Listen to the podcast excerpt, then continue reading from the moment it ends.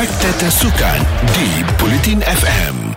Saya bersama dengan rakan di Vocat FC. Kali ini kita bawa ke konti lah Ya. sahabat saya ni. Miss Dianto sekali lagi. Uh, Dito, selamat datang. Ya, selamat datang. Terima kasih. Ya, akhirnya bersua kita. Okey, uh, banyak perkongsiannya. Saya nak bawakan yang pertamanya berkaitan dengan bola sepak sukan C. Saya memang akan Ya. kata ini gagal. Menurut awak sebagai editor sukan ni macam mana Dito?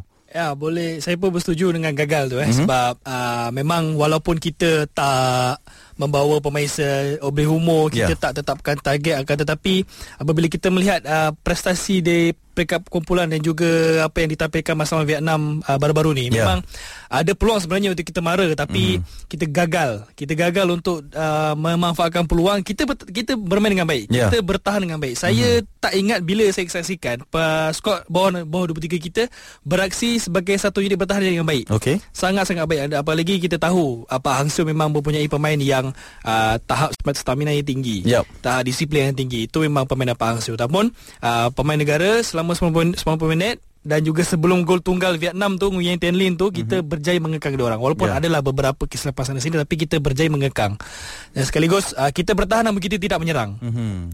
apa yang kita ada kita tak convert betul-betul ah itu Ya. jadi punca kenapa kita gagal untuk mara ke final lah Ya, hmm. apapun memang dah kalah dah tewas dah dan mereka akan Ya. beraksi di perentuan uh, pingat gangsa. Ya. Uh, saya rasa okey lah kan untuk pengalaman. Tapi ada yang kata uh, skot negara dah pilih laluan yang sukar. Anda setuju? Yap, setuju. Uh, sebab kita tak jadi juara kumpulan? Ya.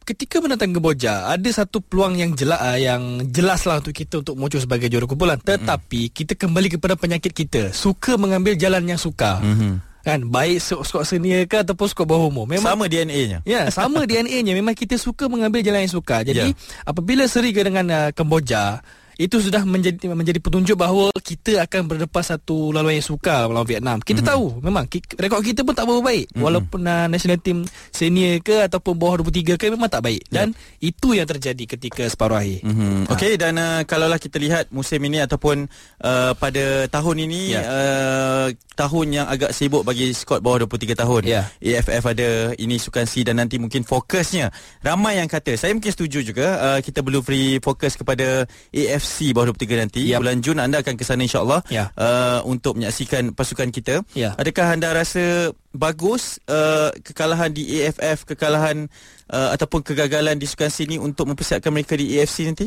Mungkin dari segi mental kurang bagus eh kerana hmm. kita tahu uh, apabila ada dua kejohanan yang besar akan dihadapi. Jadi adalah adalah lebih baik untuk kita menamatkan kejohanan kejohanan pertama tu di tempat yang lebih tinggi. Ya.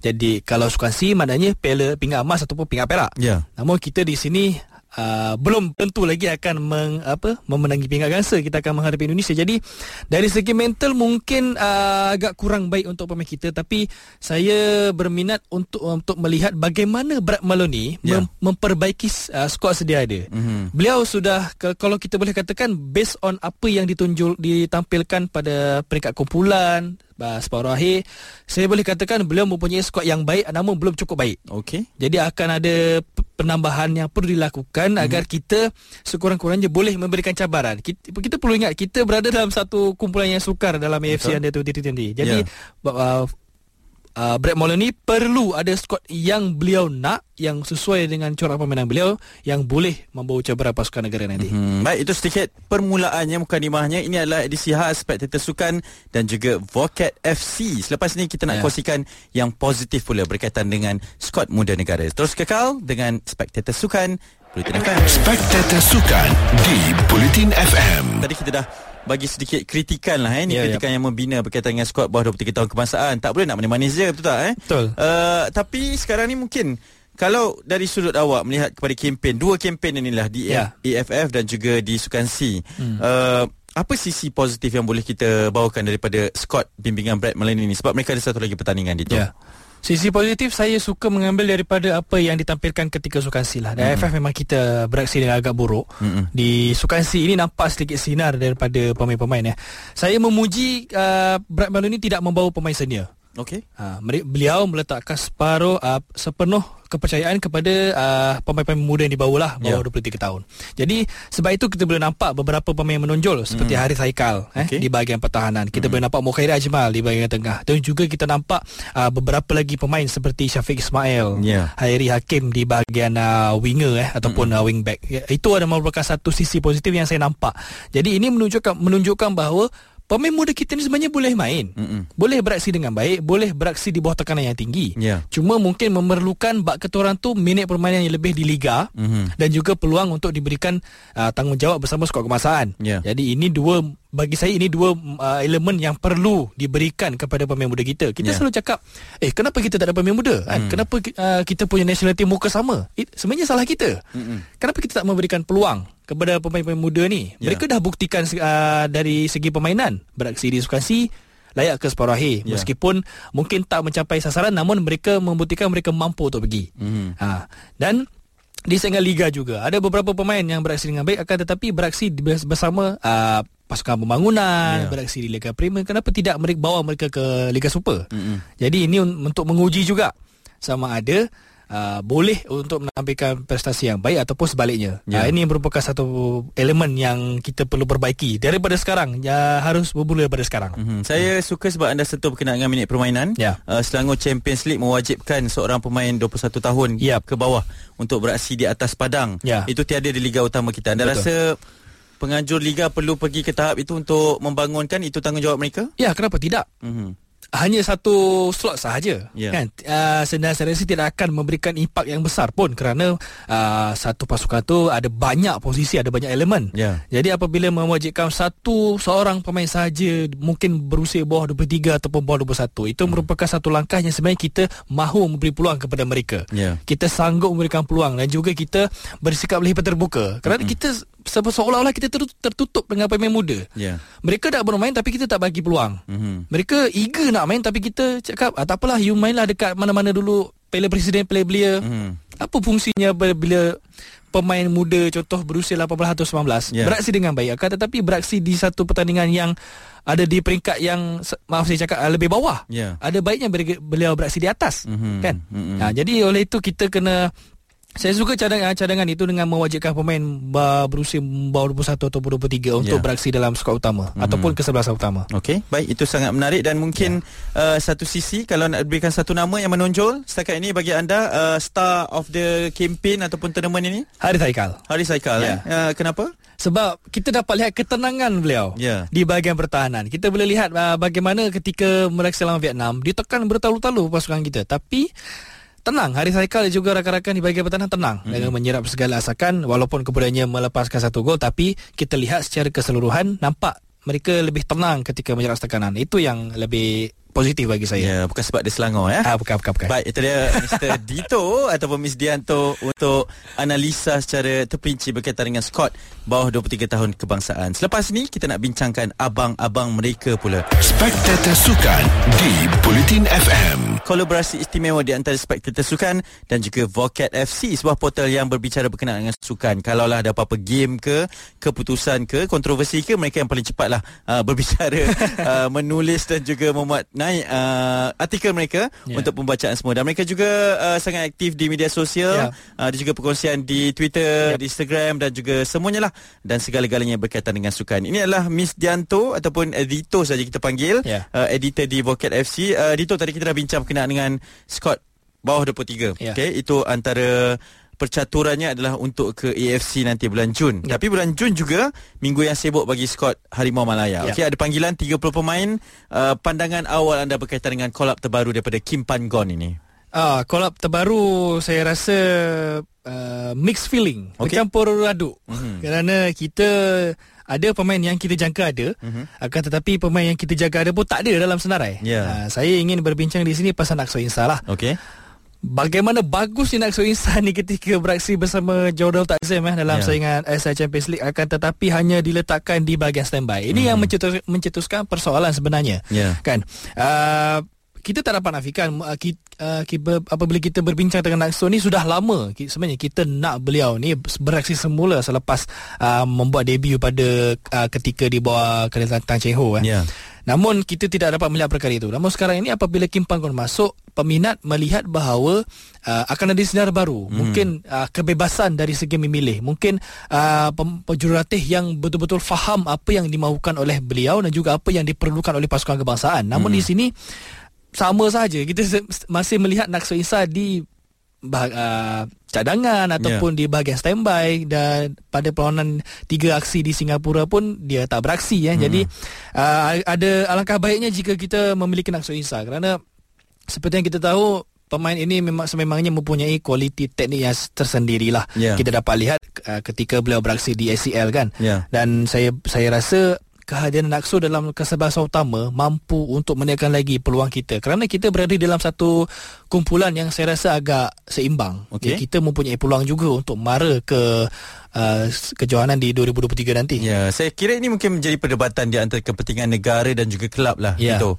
Adakah beliau terlalu penting aset di sebuah kelab sampai begitu sukar untuk dilepaskan demi tanggungjawab kepada negara sebab kita tak boleh nafikan ini berlaku juga di luar negara. Ya, ya. Ada juga perli- pertelingkahan untuk negara-negara besar dalam bola sepak. Betul. Mungkin ini sudah tiba masanya sampai ke Malaysia uh, perebutan sebegini. Ya, senario yang selalu kita lihat di liga-liga maju seperti England, Ya. Jerman uh, juga Perancis atau Mm-mm. Itali kita nampak eh. Namun di sini uh, saya tak nafikan. Saya memang menyokong apabila pemain seperti Nasrul Isa, kelab beliau JDT pun mahu menjaga beliau. Betul. Mahu me, terus menggunakan khidmat beliau kan. Namun di sini uh, clash of interest antara pasukan kebangsaan dan juga uh, kelab seperti yang dikatakan tadi. Mm-mm. Uh, saya berpendapat mungkin uh, aksi kelayakan pun berlangsung ketika liga cuti. Okey. Uh, mungkin uh, khidmat Nakso tu adalah lebih baiknya kalau kita gunakan untuk skor kebangsaan. Ya. Kerana di, di JDT pun kita dap, uh, kita tahu mereka mempunyai barisan pemain yang sangat ramai. Ya. Dan juga pemain tengah pun tak kurang ramainya. Mm-mm. Jadi mungkin uh, boleh kita meminjamkan sekejap Nakso dekat national team, mungkin di JDT akan ada pemain lain lah yang Ya. Mungkin sementara waktu mengisi kekosongan Nakso. Ya, apapun ini perdebatan terbuka. Betul. Uh, masing-masing ada hak masing-masing Ya. untuk memilih, dipilih ataupun terpilih, Ya. menolak pilihan tersebut. Uh, Ya. jadi itu mungkin antara yang bakal menjadi perdebatan Ya. setiap kali Harimau Malaya akan beraksi. Okey, selepas ini kita akan bincangkan antara kolab yang menjadi perhatian dalam persaingan ataupun pemilihan Ketua Jurulatih Baharu Negara Kim Pan Gon. Ya. Terus dengarkan. Ini Spektator Sukan dan juga Vokat FC. Spectator Sukan di Bulletin FM. Tadi anda cakap tentang pemain yang tak dipanggil lah Ya. Ataupun dalam senarai standby Sebab saya dengar mungkin hikmatnya akan digunakan ketika aksi kelayakan sahaja Ya. Di persaingan persahabatan ni mungkin direhatkan Sebab dia pun tidak cergas sepenuhnya Bagi Ya. Nasuk Insalah eh. Ya, ya. Ha, Itu kata-kata teori kita lah Yap. Okey, dalam senarai yang dipanggil ni Siapa yang anda teruja untuk melihat penampilannya? Zafri Yahya. Mhm. Dan juga Tapi standby juga Zafri. Ah, standby juga Zafri. Ah. Ya, sebab tu saya cakap ah pemain seperti Zafri ni sudah membuktikan dalam dua musim saya rasa dua musim kebelakangan memang beliau membuktikan bahawa beliau mau jadi general di tengah. Mm-mm. Ha, uh, beliau memang sangat ngam dengan apa yang ditampilkan oleh skuad oleh Bonyan Hodak. Ya. Jadi saya sedikit ralat kerana Zafri juga berada dalam uh, senarai menunggu tapi kalau boleh saya highlight di sini siapa yang berada dalam uh, 29 pemain eh Ya. saya lebih uh, tertumpu uh, perhatian saya kepada Shihan. Shihan Ah, Azmi. Okey. Uh, pemain ini pernah beraksi bersama skuad bawah 23 Betul. Akan tetapi mungkin ada uh, episod hitam dalam karirnya di digantung 20 bulan eh Betul. kerana dop isu doping. Mm-mm. Namun beliau kembali ke saingan profesional dengan satu penampilan yang cukup-cukup baik bersama Negeri Sembilan. Ya. Kita lihat bagaimana sejak awal musim beliau menjadi hero, salah satu hero untuk Negeri Sembilan sebenarnya kalau Mm-mm. kita boleh katakan. Kita selalu memandang kepada pemain yang outfit player kalau boleh kita katakan Ya. yang 10 di depan penjaga gol namun Mm-mm. kita jarang uh, memuji kelibat penjaga gol ini Ya. seperti mana De Gea di United. Ha. Okey, jangan kaitkan ke situ. Ini Jadi- musim yang malang bagi Betul. Manchester United. Ha, jadi saya saya lebih melihat kepada Shihan ni adalah satu tambahan yang baik kepada national team. Sebab yeah. kita kalau kita lihat ada nama seperti Farizal, ha, ada nama seperti Khairul Azhan Khalid eh kalau dapat lihat. Ini merupakan dua penjaga gol yang memang kualitinya kita tahu. Akan Hmm. tetapi ada baiknya jika ada satu lagi seorang generasi pemain baru masuk ke dalam circle itu untuk memberitahu bahawa bet, uh, bagus anda sekalipun anda boleh dicabar oleh pemain lain Ya. dan juga pemain lain yang masuk tu bukan yang calang-calang yang menampilkan aksi terbaik dalam liga eh Ya. kalau kita lihat kepada Shihan ni jadi saya ber, lebih uh, berminat kepada Shihan dan juga Darren Lock Okey. Mhm. dan saya harap kali ini tak ada isu lah Darren Lock ni Mhm. sebelum ni sakit Injet lah COVID injet, lah ya. COVID dan hmm. saya sangat-sangat berharap kerana Darren Lock menjadikan 5 gol dalam saingan Liga Super. Satu pencapaian mungkin dari segi nombor tidak tidaklah impresif. Betul. Akan tetapi perlu diingat beliau ialah penyerang tempatan yang beraksi menentang pemain tempa, uh, pemain import yang lebih tinggi lah bagi kata orang tu Betul. ataupun Mhm. yang lebih tinggi lah tekniknya. Ya. Jadi untuk 5 gol yang dijadikan salah sa- adalah sat- satu catatan yang baik. Mhm. Jadi saya lebih teruja dengan Shihan dan juga Darren dalam skor kebangsaan kali ini. Ya, anda rasa Shihan boleh meloloskan diri sebab tiga penjaga gol depan tu adalah yang berpengalaman. Mungkin Kalamullah juga antara muka baru. Ya. Uh, tapi sebab saya juga menjadi perdebatan lah antara Shihan dan Kalamullah ini sebab Ya. mungkin Farizal tempatnya terjamin. Terjamin. Uh, sebab beliau antara senior dan juga sangat diperlukan. Ya. Uh, bagaimana antara dua ni Kalamullah dan juga uh, Shihan? Ah, saya lebih memilih kepada Shihan. Mhm. Kerana kalau uh, apabila bercakap tentang pasukan kebangsaan, pemain yang dipilih ialah current player yang yang menampilkan prestasi prestasi terbaik. Ya. Dan itu ialah Negeri Sembilan uh, Shihan untuk Negeri Sembilan. Kita Mhm. lihat posisi Negeri Sembilan lebih tinggi daripada BJ City sekarang ini. Okey. Jadi kalau boleh memilih saya akan memilih Shihan untuk bersama Khairul Azhan dan juga Farizal lah. Mm-hmm. Okey baik itu perkembangannya berkaitan dengan skor Harimau Malaya kalau Dito pilih Darren Lock dan juga Shihan saya tak sabar nak menantikan aksi Afiq Fazail juga antara Betul. yang kita rindukan uh, ketenangannya kita panggil dia Jambu eh Ya. uh, di bahagian tengah uh, jadi beliau juga antara dipanggil dan anda boleh terus berikan sokongan kepada persaingan uh, Scott Harimau Malaya dalam kempen misi memburu tiket ke persaingan Piala Asia nanti. Okey, uh, cukup-cukuplah kenangan boleh sebab tempatan. Cukup lah. Selepas ni saya bersama dengan Dito akan terus kekal sebab kita nak bawakan kepada anda satu perhitungan. Kita nak raikan peminat-peminat pasukan EPL lah Ya. eh pada musim ini Dito pun tak kena, saya pun tak kena tapi kita tetap kena raikan. Terus dengarkan Spectator Sukan bersama dengan Vokal FC di Britain FM isu semasa dan info terkini. Spectator Sukan di Bulletin FM. Kita nak raikan perbincangan ini ke persaingan EPL Dito. Ya. Yeah. Saya nak jemput kepada penyokong-penyokong pasukan Manchester City dan juga pasukan Liverpool. Kalau nak hubungi saya boleh telefon di talian ini 0377225656. Kita nak dengarkan pendapat anda kan.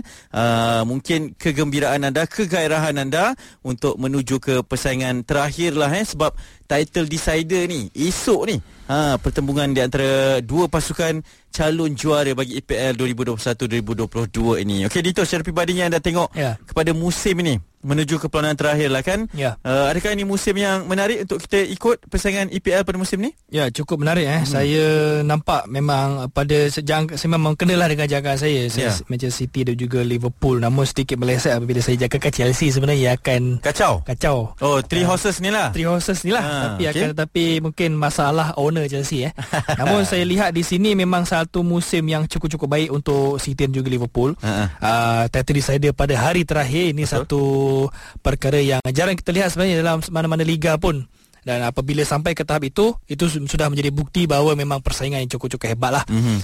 Namun melihat di sini uh, City akan menentang Aston Villa Stephen Gerrard mungkin akan memainkan sentimen di sini di mana beliau mem- mem- mahu membantu lah bekas pasukannya eh, untuk uh, memenangi quadruple, possible quadruple. Mm-hmm. Namun Liverpool pun mem- bakal menghadapi Wolf, Wolverhampton Wanderers juga me- ada cabaran itu sendirilah. Namun bila kita boleh memilih kat sini kan, Yap, Mhm. Saya lebih nampak uh, City lah akan bergelar juara. Hmm, wow, begitu tepat awak tengok eh. tak bagi muka langsung kepada penyokong Liverpool ni. Ah, okey kenapa? Kenapa City awak uh, tengok sebab kelebihan satu mata ataupun uh, mereka lebih gah berbanding Liverpool? Uh, dari segi squad depth ataupun barisan pemain jika kita dibandingkan antara dua pasukan. Ini pendapat peribadi saya. Mm-mm. Uh, saya lihat di sini Man City lebih superior. Mm-hmm. Uh, Manchester City lebih superior di mana mereka mempunyai pemain yang sememangnya uh, boleh dikatakan baik di setiap bahagian. Tiada cacat celah pun kalau kita lihat uh, skor kandaian Pep dalam 2-3 musim kebelakangan ni. Eh. Mm-mm. Uh, saya saya rasa uh, City uh, mereka eagerness mereka saya rasa lebih besar kerana mahu memper- mempertahankan kejuaraan walaupun Liverpool pun mempunyai niat yang sama namun saya le- lebih melihat uh, City lah yang akan muncul sebagai juara pada Ahad ni. Pelbagai rangkuman, berita semasa, sukan dan hiburan. Bulletin FM, isu semasa dan info terkini.